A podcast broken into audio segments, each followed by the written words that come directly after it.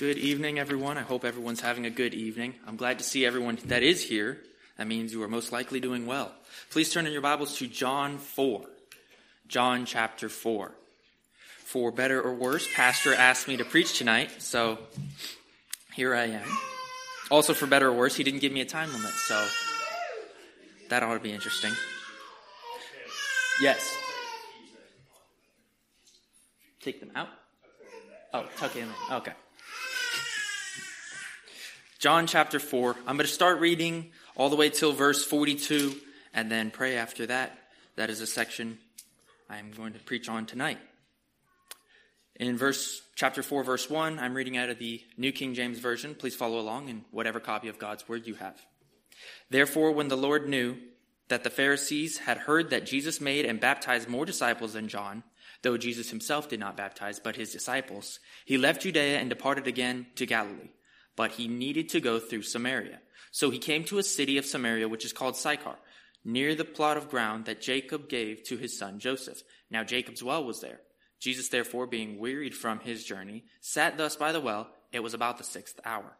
A woman of Samaria came to draw water. Jesus said to her, Give me a drink.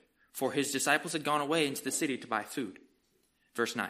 Then the woman of Samaria said to him, How is it that you, being a Jew, ask me to drink from Ask a drink from me, a Samaritan woman, for Jews have no dealings with Samaritans. Jesus answered and said to her, If you knew the gift of God and who it is who says to you, Give me a drink, you would have asked him, and he would have given you living water.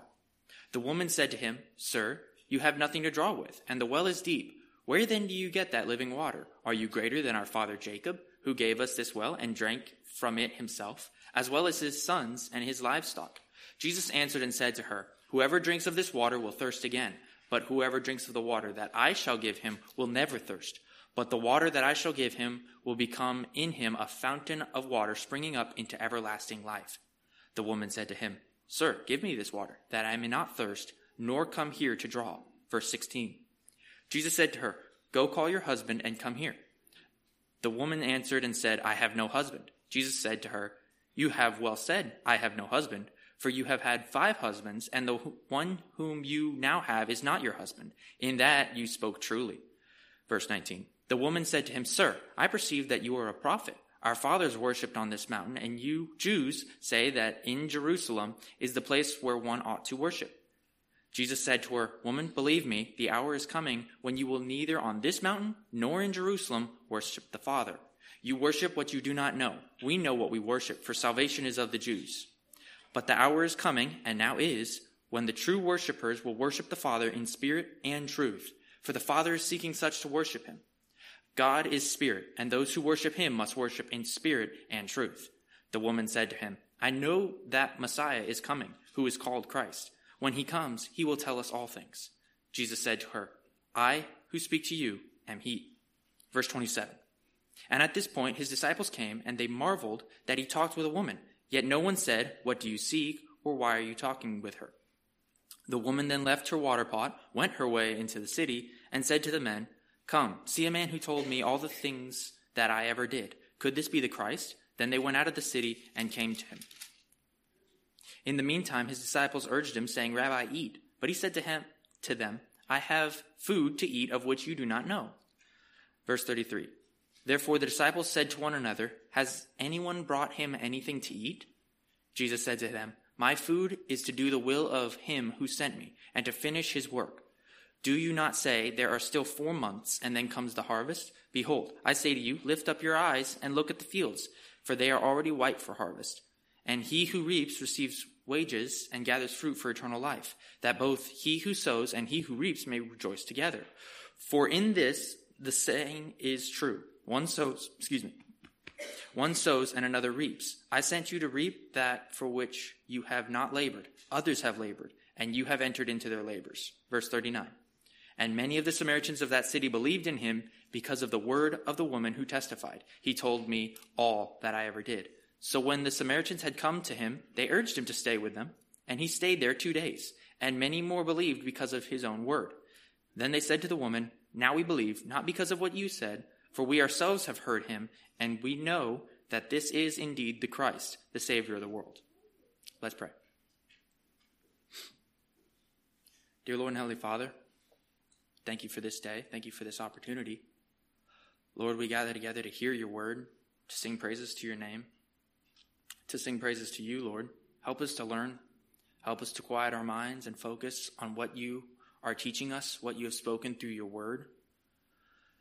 This great gift you've given us of your word, it's enlightening. It tells us everything we ever did. Lord, thank you. And please speak your word through me and get me out of the way, but have what you want to say be said clearly so that everyone who hears it will get it.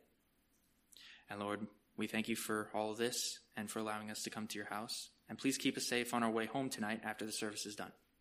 We ask all these things in Jesus' name. Amen. So we start in verse 1. I like this chapter a lot. Um, John 4. Uh, John 3 and John 4 probably has to be one of my favorite spots in all the Bible. Just two different interviews with Jesus. Um, it's just very fun to read. Um, a lot of truths in here. So, starting in verse 1. Therefore, when the Lord knew that the Pharisees had heard that Jesus made and baptized more disciples than John, though Jesus himself did not baptize, but his disciples, he left Judea and departed again to Galilee. But he needed to go through Samaria. So, about this time, Jesus started his ministry up in Galilee, which is to the north, and then, after a while, moved down to Judea, and then after a while, moved back up into Galilee region. Samaria is roughly in between um, the Judea area and the Galilee area. And the fastest route between those two areas is through Samaria. So while most of the Jews traveled around Samaria, Jesus instead went through it. Um, now, at this point, the Pharisees had heard that Jesus had made and baptized more disciples than John. It says that though Jesus himself did not baptize, it doesn't say why he didn't baptize, but we see later on in 1 Corinthians 1:17 that Paul mentions that this is likely why Jesus himself didn't baptize anyone because it was going to become an issue later on people claiming well I was baptized by this great Christian or I was baptized by that great Christian which is likely why Anyway, so the Pharisees did not like John back then, and Jesus becoming more popular and more renowned than John, could cause some issues. Regardless, he left and departed to go to Galilee in verse 4, but he needed to go through Samaria. I think this is really interesting. It says needed here. Um, there's a lot of sermons and topical messages messages that have been made regarding this, regarding Jesus needing to go through Samaria. Um, that's a point that's often emphasized throughout all of John is Jesus is about to do the Father's will. And all throughout John, Jesus is going to do the Father's will, go do the Father's will. And he mentions it many times in this book. We see references to it. This is one of them. He needs to go through Samaria. Anyway, verse 5. So he came to a city of Samaria, which is called Sychar near the plot of ground that Jacob gave to his son Joseph. Now Jacob's well was there. Jesus, therefore, being wearied from his journey, sat thus by the well. It was about the sixth hour. So, Jacob's well is near a city in Samaria called Sychar. This well is actually roughly two hours walk southwest of the city itself. Um, and it mentions the time here it was about the sixth hour. So Jesus was physically weary from his journey, and he gets to this well at the sixth hour. Now, if this is the sixth hour according to the Hebrew clock, then it would be noon, which is a peculiar time to go get water. But if it's a sixth hour for the Roman clock, it would be either 6 a.m. or 6 p.m. 6 p.m. makes more sense as to why this woman is getting water now, because 6 p.m. is after the day's work is done. And so you're free to go and do whatever you need to do, and water is one of the chores people often had to do. So it's likely she went later in the day. Verse 7 A woman of Samaria came to draw water. Jesus said to her, Give me drink. This is where the interview starts. And right off the bat, it starts really interesting. Jesus asks the Samaritan woman for water. This is not an unusual request um, because later we see that Jesus himself didn't have anything to draw water with, and she was the only one there to help him. Verse 8 For his disciples had gone away into the city to buy food. So Jesus is alone here at this well. He's tired, and he wants a drink of water. And so he asks this woman to get him a drink of water because his disciples aren't there. And this is very perplexing to her. She says, How is it that you, being a Jew, ask a drink from me, a Samaritan woman? For Jews have no dealings with Samaritans. Now, it can be a bit confusing at first, where it says no dealings with Samaritans, yet the disciples are going into this into the town to buy food. Um, now, there's a few theories as to what this is. Um, the Jews did clearly have some limited interactions with the Samaritans, and there wasn't there wasn't good relations between most Jews and Samaritans. But it seems that Jews could buy stuff from Samaritans just fine. Um, but as far as the Jews having no dealing with Samaritans, we don't really know too much of what that means. There's a few Jewish regulations and raw laws written down by the Pharisees as far as what interactions they could and couldn't have. One of those that was written down was that they couldn't share um, bowls, pitchers, or water to drink from. They couldn't drink from the same one. So this is probably why she's so perplexed by this. So Jesus clearly is here for a reason. He's here in this area.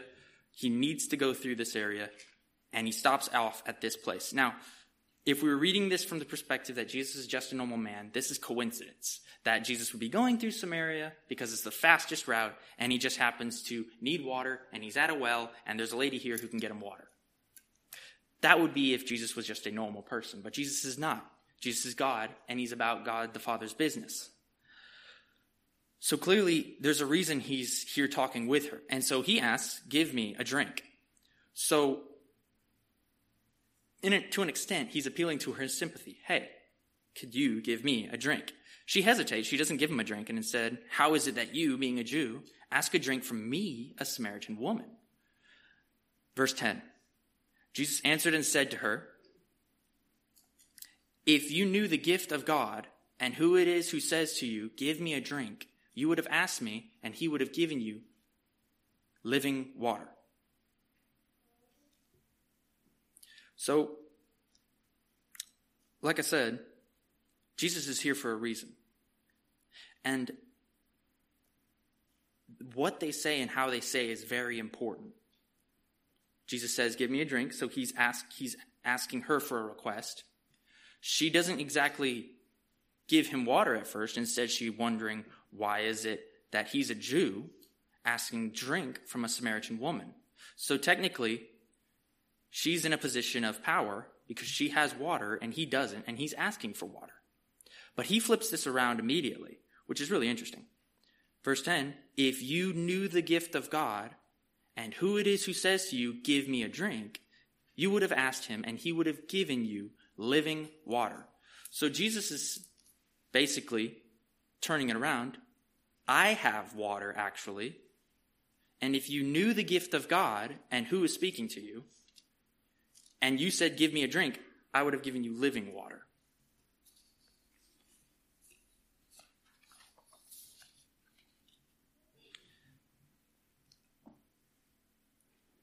So Jesus sparks her curiosity here.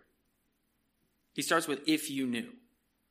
So he's trying to get her to think, If you knew. She has a pitcher of water. She's, at the moment, self sufficient and Jesus doesn't have a pitcher and he wants a drink of water. He doesn't really doesn't really answer her why he's asking her for a drink. But like I said, he counters her instead with he could give her living water.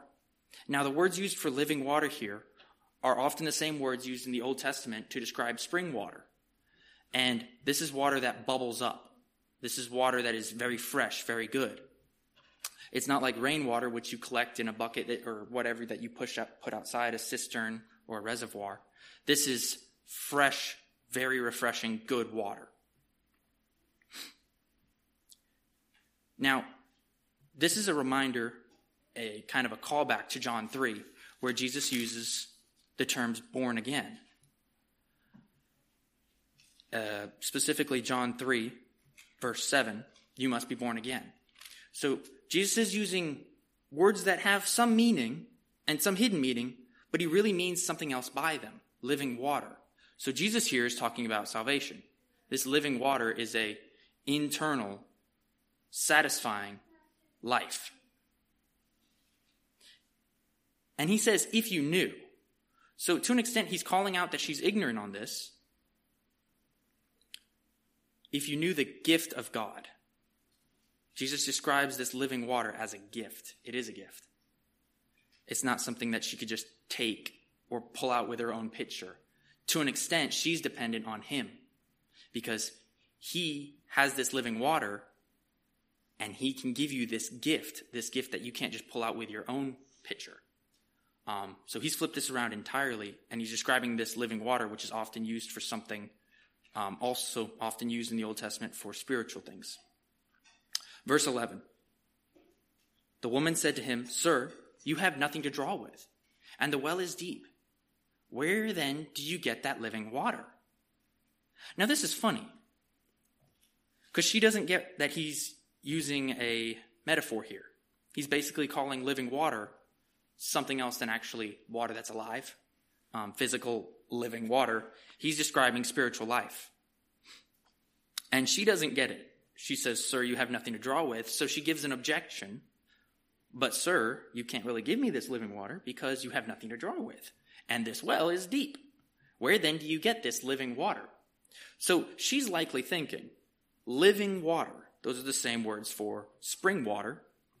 Therefore, Jesus is saying that he can get really down deep into that well and pull the water that's flowing in the underground stream that is under the kind of stagnant water that's sitting at the bottom of the well that you would usually get with a bucket.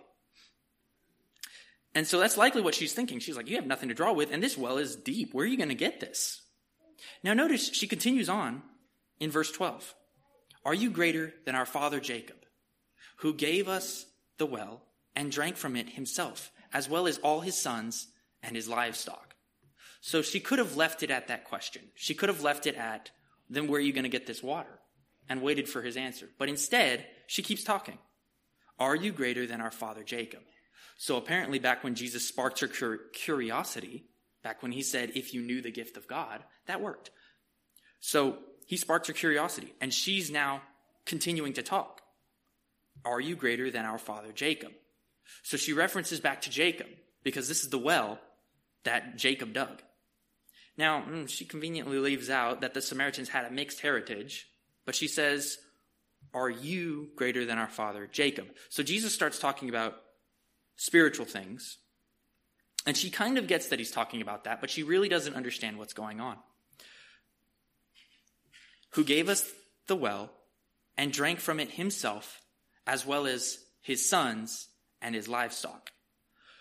So she's describing this water from this well as enough to sustain Jacob, enough to sustain Jacob's sons, and enough to sustain his livestock. She's kind of countering with, hey, do I really need this living water? I know I have my pitcher full of water that you want, but what you're offering me that sounds so great, do I really want it? Clearly, with how much she's talking, she, she actually does. Um, but anyway, she, she gives this as if expecting a negative answer, because who in the right mind could say they are greater than Jacob or greater than Abraham? She gives this expecting a negative answer, but she still goes through with saying it because she wants to see. This is a mysterious stranger here. She wants to see what he's going to say. Verse 13 Jesus answered and said to her, Whoever drinks of this water will thirst again. But whoever drinks of the water that I shall give him will never thirst. But the water that I shall give him will become in him a fountain of water springing up into everlasting life. So at this point, Jesus goes fully into the analogy. She's starting to get it, kind of, and he goes fully into the analogy. First, by talking about this water, whoever drinks this water will thirst again. Jesus doesn't explicitly say right here, right now, I am greater than Jacob. But that is basically what he's saying. Jacob drank this water and he was probably still thirsty afterwards. But whoever drinks of the water I shall give him will never thirst. So she might be getting the clue now that this water is something different, that this water might not be physical. This puzzle is starting to work out for her. She's thinking through it. Likely. He says, the water he will give them will make them never thirst.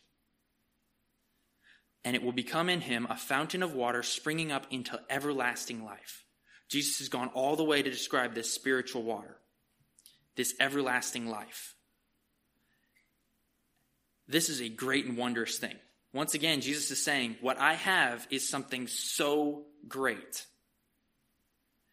And he's describing it to her. And to an extent, she wants it. That's where we get into verse 15. She realizes this is no ordinary water. So she says, Sir, give me this water, then I may not thirst, nor come here to draw. So she believes him. She believes him that this is not ordinary water, but at the same time, she still thinks it's physical water. She still thinks it's a water that she's going to drink and never need to thirst. But she asks him for it. She actually asks him for it. Now, if you remember back in verse 10, if you knew the gift of God and who it is who says to you, Give me a drink, you would have asked him, and he would have given you living water. So she now has asked him. She actually has asked, asked him, Give me this water, that I may not thirst nor come here to draw. So, interesting to come here to draw part. In this section of Samaria, there is actually a lot of springs. Um, most likely the reason Jacob dug his own well here is so that if there was a dry season that some of the springs dried up, he wouldn't need to go and fight over water rights with other peoples. He could have his well, which was connected to an underground spring. That said, if she actually lived in the town of Sychar, that would be a two hour walk with a pitcher just to get water, which doesn't make much sense. So it's likely when it says back in the previous verse that she was a woman of Samaria, that she was probably from the region of Samaria and not actually the town of Sychar. Now later on, we'll see there, she goes and gets the people in the town of Sychar. But for now, she's probably not a resident of the city itself. Anyway, that's just some geographical background. So she asks for this water. She is now fully committed. She wants this water. And so Jesus, he skips, he skips no, mm, what's, what is it?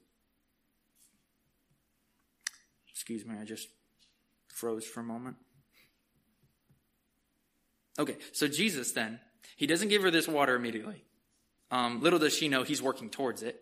Everything he's been doing has been building up to this. So Jesus immediately says, Jesus said to her, Go call your husband and come here. So this may seem random.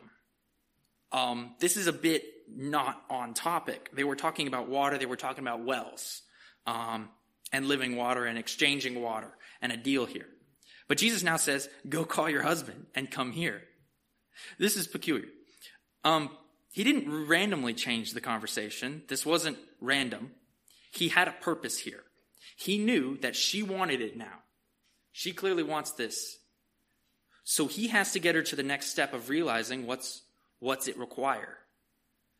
And he wants her to see that it is not something she can earn. It is a gift. He wants her to see this, so he says, Go call your husband. The woman answered and said, I have no husband. That is in verse 17. In the original language, both Greek and Syriac, which is very similar to Sumerian, this whole conversation, she said between 40 and 70 words. So she's spoken a lot throughout this conversation as com- in comparison to Nicodemus from the previous chapter. He said very little, and by the end, he stopped talking completely because he just didn't get what was going on. This woman's different. This woman's starting to get it, and she's piecing it together. She said a lot. But now that Jesus says, Go call your husband, she says, I have no husband. In Syriac, that's three words. Just three. So she, she backpedals immediately, and it's likely she was trying to hide or avoid that conversation and bringing up that sin. So she doesn't do the truth of her lifestyle. She doesn't do it any justice by how short her answer was. Um, she was trying pretty hard to understand what Jesus was saying. She was trying to get it, and she eventually does want this water, but she doesn't realize that it, it comes with a, it comes with a rejection of your sin. So Jesus, of course, immediately points out the sin, and she says, I have no husband. Verse, the latter part of verse 17. Jesus said to her, You have well said, I have no husband. Verse 18. For you have had five husbands, and the one whom you have now you now have is not your husband. In that you have spoken truly. So Jesus is very sarcastic in his reply, which is one of the funnier things and what makes reading Jesus and his words so entertaining often in the Gospels is how Jesus speaks. Um, now, in this first part, where he says, You have well said, I have no husband, in the original language, husband is given uh, priority, extra kicker, almost like Jesus is mocking it like, were they really husband? Were they really, really, was this serious with you? So he calls out her immorality immediately. He just points it out her past and present sin. There is no hiding and no running from it. Jesus just throws it out there. But because Jesus is God, he knew this. It's not like he was spying on her. He actually knew this. Verse 19. The woman said to, her, to him, Sir, I perceive that you are a prophet. This isn't really a backpedal here, where she was, Jesus just accused her of her immoral lifestyle, and she says, Sir, I perceive that you are a prophet. Basically, she's admitting to it. Yes, I have done that. She's saying, You read, you are reading my mind. I think you are a prophet. She says, I think you're a prophet. She's admitting that he understands and knows her life and knows her and she's not hiding that anymore, that she has done this sin. Which makes verse 20 very strange because she turns around and starts what seems like a different conversation. She says, Our fathers worshipped on this mountain, and you Jews say that in Jerusalem is the place where one ought to worship. There's no question mark here, but it's likely that she was wondering about a question. She was wondering, okay, our fathers worshipped on this mountain, and you Jews say that in Jerusalem is the place where you ought to worship. This is a good question, if it's a question. This is an interesting topic that she probably is interested in, that Jesus, who is most likely a prophet, at least in her eyes, knows a lot about. So she's like, hey, let's talk about this instead. I don't want to so much talk about my past and what I've done. I'd rather talk about this cool conversation. You seem like to be a prophet and you've been talking about spiritual things. Go ahead and tell me what you think about this. So, Jesus then says, verse 21, Jesus said to her, Woman, believe me, the hour is coming when you will neither on this mountain nor in Jerusalem worship the Father. Verse 22. You worship what you do not know. We know what we worship, for salvation is of the Jews. But the hour is coming and is and now is when the true worshippers will worship the Father in spirit and truth, for the Father is seeking to worship, seeking such to worship him. Excuse me. Verse 24 God is spirit, and those who worship him must worship in spirit and truth. So Jesus drops a lot of information quickly. Um, to understand it all, we have to go verse by verse.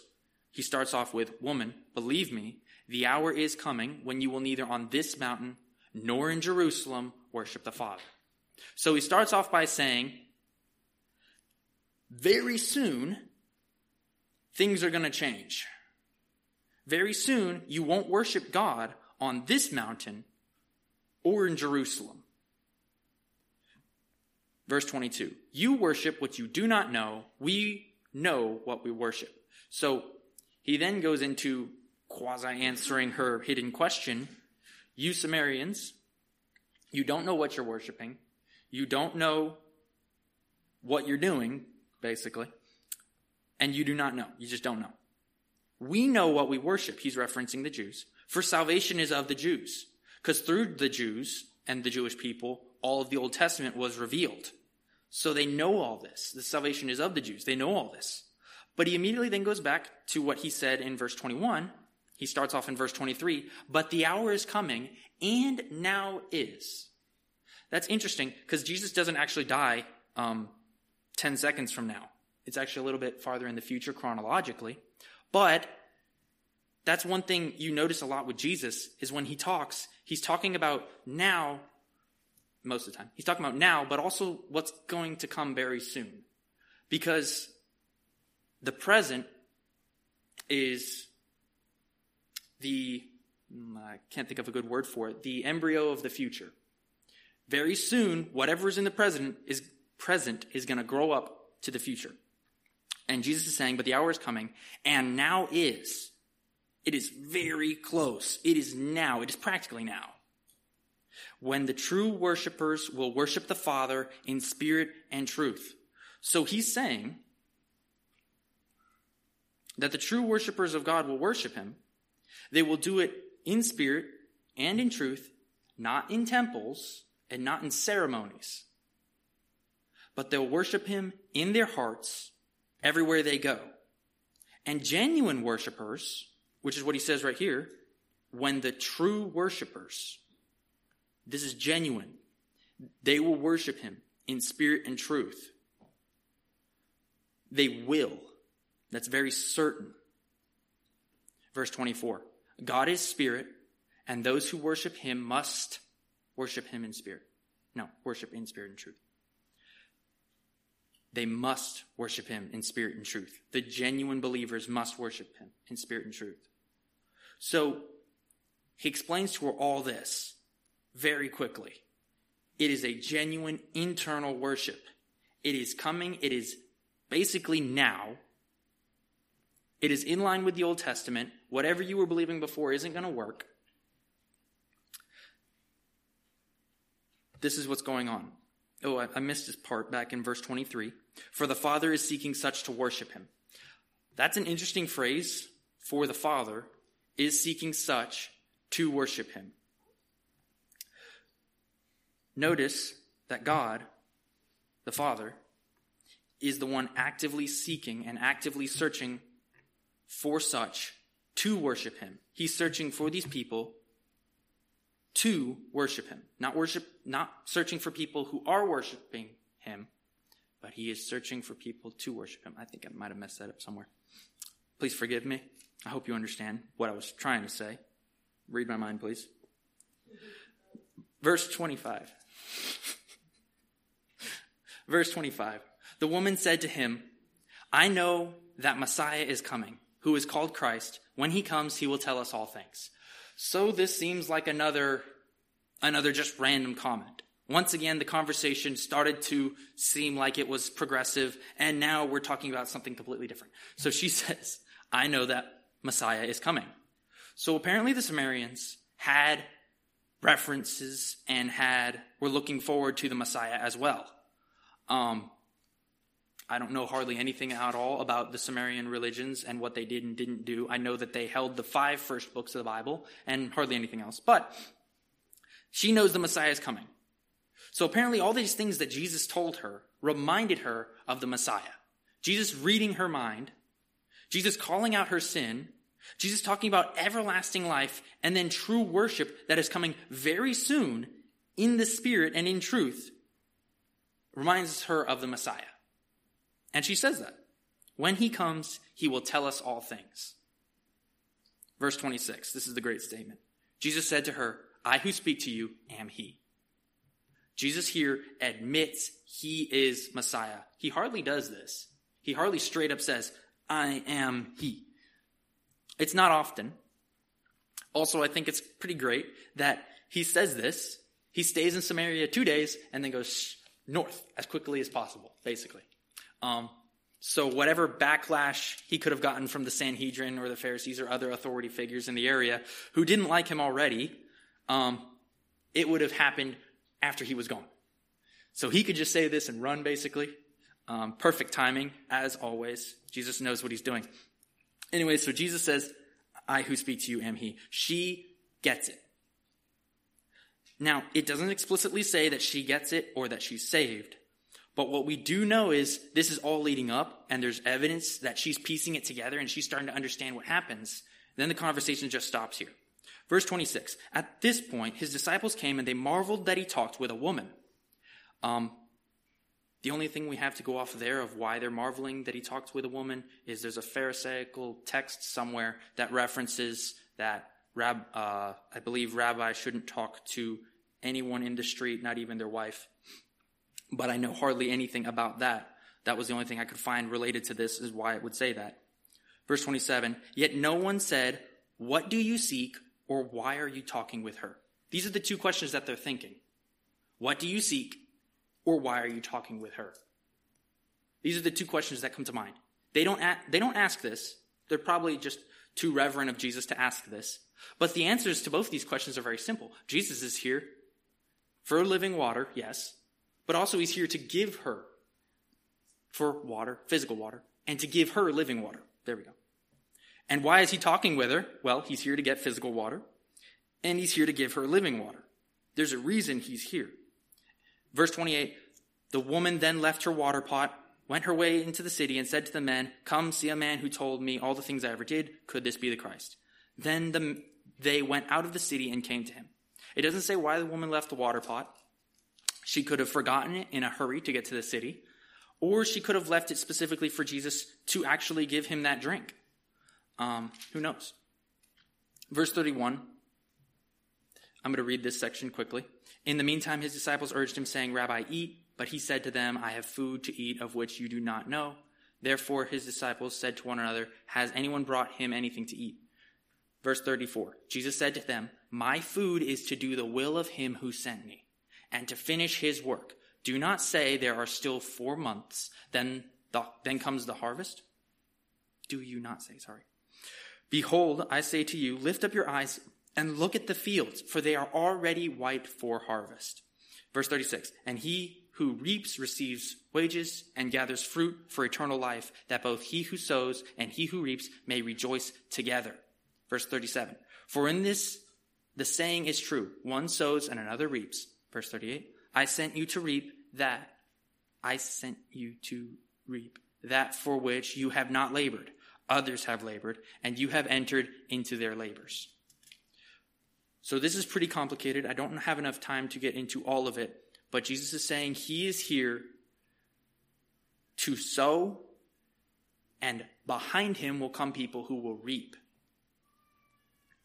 Verse 39 And many of the Samaritans of that city believed in him because of the word of the woman who testified. He told me all that I ever did. So when the Samaritans, Samaritans, sorry, have I been saying Sumerians this whole time? I hope not, referencing the wrong part of the, of the world. So when the Samaritans had come to him, they urged him to stay with them, and he stayed there two days, and many more believed because of his own word.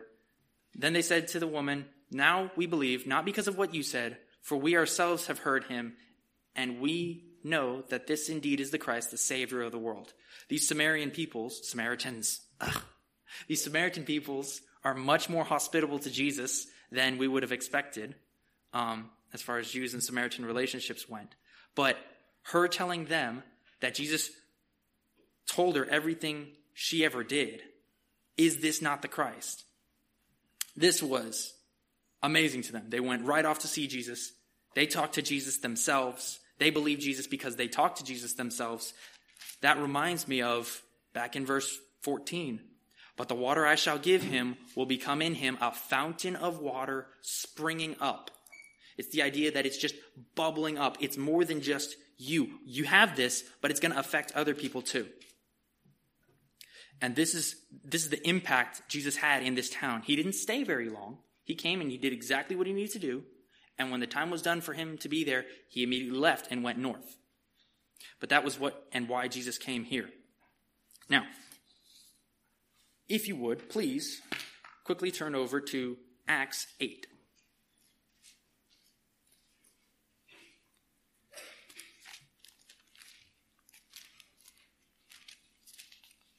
Acts 8, starting in verse 4.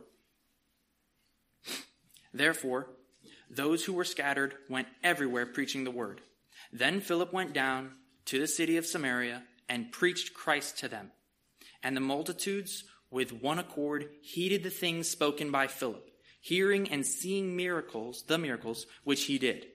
For unclean spirits, crying with a loud voice, came out of many who were possessed, and many who were paralyzed and lame were healed, and there was a there was great joy in that city. So there was lasting impact. So, back when Jesus said, back in John 4, that there was a harvest that was white, that one comes to sow and the others come behind to reap. This is the reaping we see right here in Acts 8 4 through 8. This is Samaria receiving the gospel later when Philip goes and talks to them. And there's a great many converts there. That is what Jesus means when he's talking from verse 31 down to 38. So, that is all I have for this section, this passage. But, in conclusion, this passage is a parallel and parallels a lot with John 3. Nicodemus, who just didn't get it at all, he didn't get Jesus' analogy. And Jesus basically went into a monologue to explain to Nicodemus, this is what's going on, this is what's going on. Nicodemus just didn't get it. This is different. This is a dialogue he's having with this woman, and they talk basically back and forth throughout most of it. And each step, she seems to gradually start to get more and more and more and understand more and more and more. And in the end, we seem to see that she fully understands who it is she's speaking to and what he means by living water. So if you don't quite get it, what Jesus means by living water, he's talking about everlasting life, being born again, John 3, to be saved. It is not something we do, but it is something that God does in us. God seeks us out, and he gives us this gift of salvation. So, if you do not have this joy, if you do not have this living water, if you are thirsty like she was, and you are seeking for Christ, today's a good day to get saved. Today is a great day to get saved. There's no better day than today because we're not guaranteed tomorrow. You can have everlasting life, as he said back in verse 10 of chapter 4. If you knew the gift of God and who it is who says to you, Give me a drink, you would have asked him, and he would have given you living water. He would have given you living water if you had asked him. So, seek the Lord today, ask him. That is all I have for you tonight. So let's pray and then be dismissed.